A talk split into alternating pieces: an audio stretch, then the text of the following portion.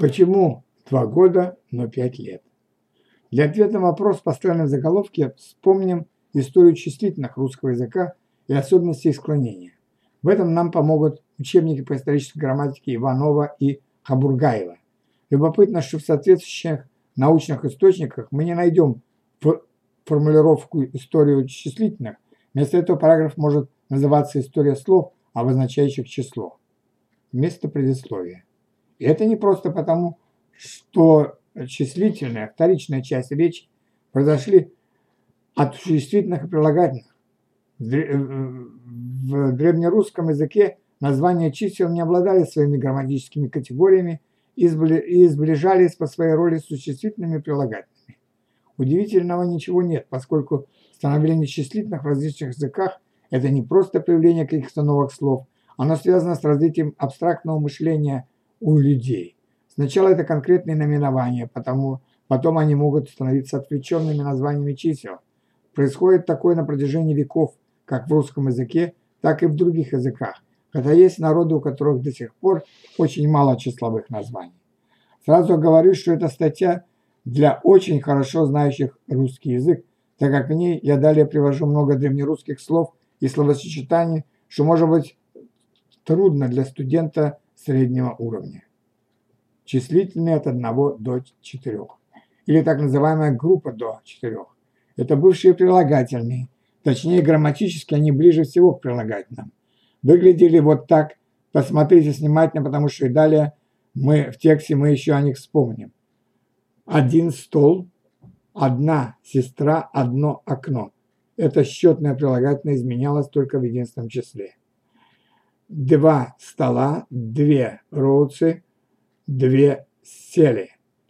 Числа 2 и 2 употреблялись только в форме двойственного числа, существительное рядом с ними тоже. Форма 2 относилась к женскому среднему роду, потом изменилась современная 2. Таре столы, три роки, три сета. Четыре столы, четыре роки, четыре сета.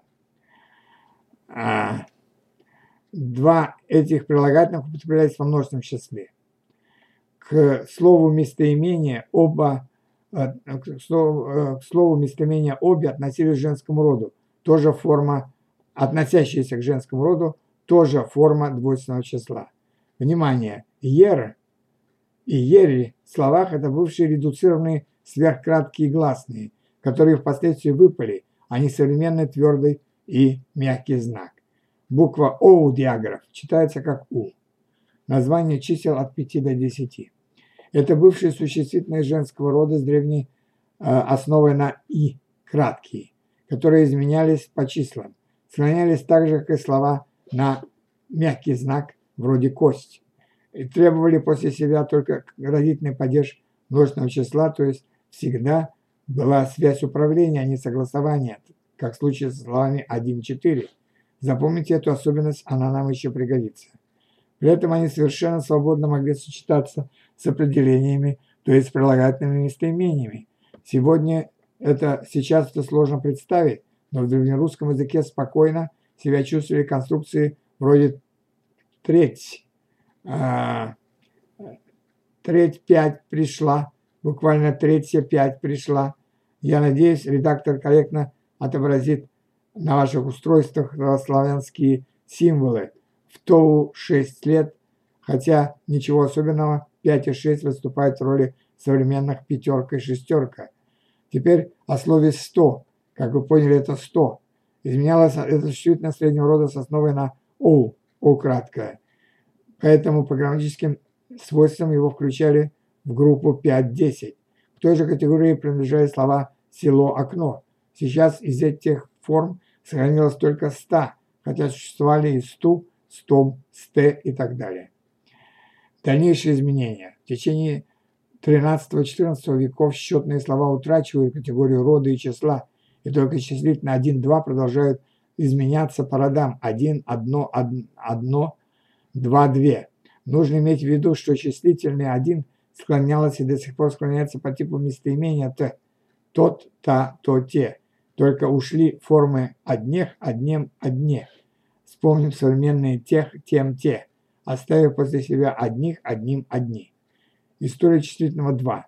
Числительное 2 изменилось сильнее остальных. Как я уже написал выше, форма 2 осталась, сохранилось различие между оба и обе. Поэтому сейчас мы скажем два стакана мужской род, но две чашки женский род, два года, но две весны. Однако в косвенных падежах склонение числительных будет идентично в двух стаканах чашек, двумя стаканами чашками и, и другие. Этому тоже есть историческое объяснение. В древнерусском языке у счетного названия «две» существовали свои падежные формы. Двою, родительные местные падежи, двумя, дательный, творительный. Если вы эти формы выжили, то мы писали нечто вроде «двумя чашками». Хотя такой нонсенс вряд ли бы случился, ведь «две» требовало после в двойственном числе, которое тоже утратилось. Примечание от бывшей формы «двою» образовалось прилагательное «двоюродный». По той же модели появилось и троюродный. Склонение существить в мужском и среднем роде в итоге сближается. Два стола, два села. Женский род обособляется. В итоге форма «две» стала употребляться только со словами женского рода. И если слова форма «две» живет и здравствует, то обе чувствуют себя не очень уютно, особенно в косвенных падежах. Вспомните, как часто вы слышали разговор речи обоих, хотя нужно обеих. Откуда взялось двух? Существовал еще промежуточный этап. Вместо двою начало употребляться сокращенное дву, дву, от дву у двух местах. Здесь повлияло более продуктивное склонение существительных, точнее формы двойственного числа. В итоге во всех косвенных падежах слово «две» исчезло, осталось только «дву», поэтому две штуки, но двух штук.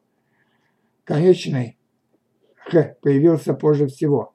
Сказалось более продуктивное сильное склонение прилагательных красных, белых, добрых, что вполне логично, ведь «два» всегда себя вело как прилагательное и принимало соответствующее склонение. Форма «дву» также оставила после себя наследие прилагательные вроде «двужильный», «двудольный», «двубортный» и так далее. Конкуренция «дву-двух» сохраняется до сих пор в некоторых словоформах. Возможно, двуспальный и двухспальный, двусторонний и двухсторонний.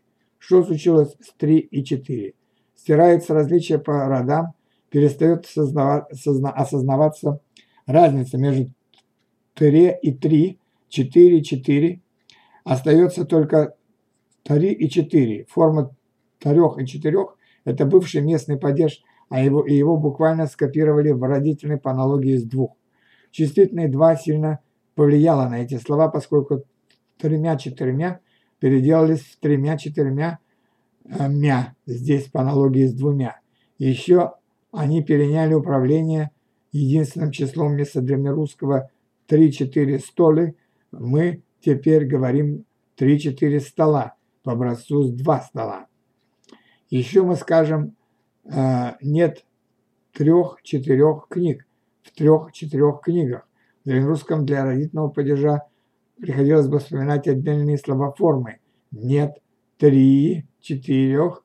Вот так числительное 2, очень сильно изменившись, повлияло и на, на соседние 3-4. Со словами 5 и 10 все проще. Как дела с 5-10? Названия чисел от 5 до 10 фактически остались теми же, только утратили склонение в двойственном множественном числе, как и все остальные существительные. Изменяются по образцу существительных третьего склонения – ночь, тень. Зато слово «десять» вело себя совершенно иначе. Это было существительно мужского рода и изменялось наподобие слова «камень» десять, десяти, десяти, десятими, десяти, десять и так далее. Но в итоге оно переняло склонение своих собратьев 5-9 и теперь ничем от них не отличается. Усеченные остатки поддержанных форм двойственного множественного числа сохранились в числительных 11, 20, 50. Получилось по образцу 1 на 10, дева на 10, но о них мы, возможно, поговорим отдельно. К примеру, 10 – это бывший родительный падеж множественного числа. Важно знать, не только числительные теряли склонение, происходили более глобальные изменения, 6 типов склонения существительных потихоньку обобщались, унифицировались и превращались в современные тари. Уходило двойственное число. Прилагательные тоже не стояли на месте, утрачивались краткие формы, относительно прилагательных каменный камень, их склонение тоже уподоблялось продуктивным элементам. Почему два года, но пять лет? И мы вспоминаем главную особенность группы 5-10, то есть сочетаемый строительным падежом множественного числа. Могло бы быть два года, но пять годов. Что же случилось? С историей числительных такой выбор никак не связан. Форма лет – это э, родительный падеж существительного лета. У древних славян оно сначала значило время между зимой и летом. В древнерусском языке существовало, развивалось слово, значение «год». Отсюда летопись, сложение «лето», «год» и «пись», летопись, запись писания, а также летоисчисление. Э, кроме того, для славян летний сезон был самым важным году – жатва и сенокос – в диалектах «лето», «летний» могло означать «юг», «южный». В письменных источниках сплошь и рядом можно увидеть что-то вроде «в лето такое-то от сотворения мира». Здесь подразумевался год, конечно же, а не время года. Существительное «год» сначала не имело отношения к календарю, означало подходящее время, затем время вообще и далее 365 дней. От того же корня происходит, произошли слова погожий, погода, угодье, годится и даже негодяй. Сначала это было негодный к военной службе. Поэтому мы говорим пять лет. Счетная форма годов в этом контексте не устоялась. Вместо нее лето в родительном падеже множественного числа. Предположительно, существительный год в значении 365 дней начал употребляться в XVIII веке, причем прежде всего в научных текстах. В историческом контексте еще по инерции употребляется лето. Вопросительное конструкция «Сколько тебе лет?» дожила до наших дней. Зато годов сохранилось предназначение десятилетий или совокупности лет, например, поколение 90-х годов, на протяжении 70-х и 80-х годов прошлого века, на рубеже 2000-х, 2010-х годов. И обратим внимание, что 6 столов, а не 6 стола, как мы уже узнали, спокон веков, числительно от 5 до 10, бывший существительный требует после себя именно родительные множественного числа. Вот и вся разгадка. Точно так же мы говорим ножки столов, ручки дверей, ветки деревьев. Повторение – мать учения. При записи количественных числительных буквенные окончания не дописываются. В течение трех дней, более восьми дней, от 18 дней различные письменные выражения от трех дней, пяти лет – это ошибка, а также двухкомнатный, трехслойный, десятиместный, а не двухкомнатный, двухслойный, или как там еще пишут. Что происходит сейчас? Как видим, числительные взяли по чуть-чуть от существительных, прилагательных и даже местоимений. Если мы присмотримся к современному состоянию слов от 200 до 900, то поймем, что история повторяется. Склоняем их как попало, путаемся в словоформах. Кто сейчас скажет без запинки, гордится шестью стами шестью-десятью шестью подписчиками или участвовало более 574 человек. Хорошо, если произнесут 500, а то на каждом шагу 500. Э, э, результаты подобного процесса увидят уже наши потомки, а нам остается только наблюдать, восторгаться, ахать, охать. Нужно подчеркнуть, наверняка и наши давние предки когда-то путались между девою и дву, что в итоге привело к утрате многих слабоформ.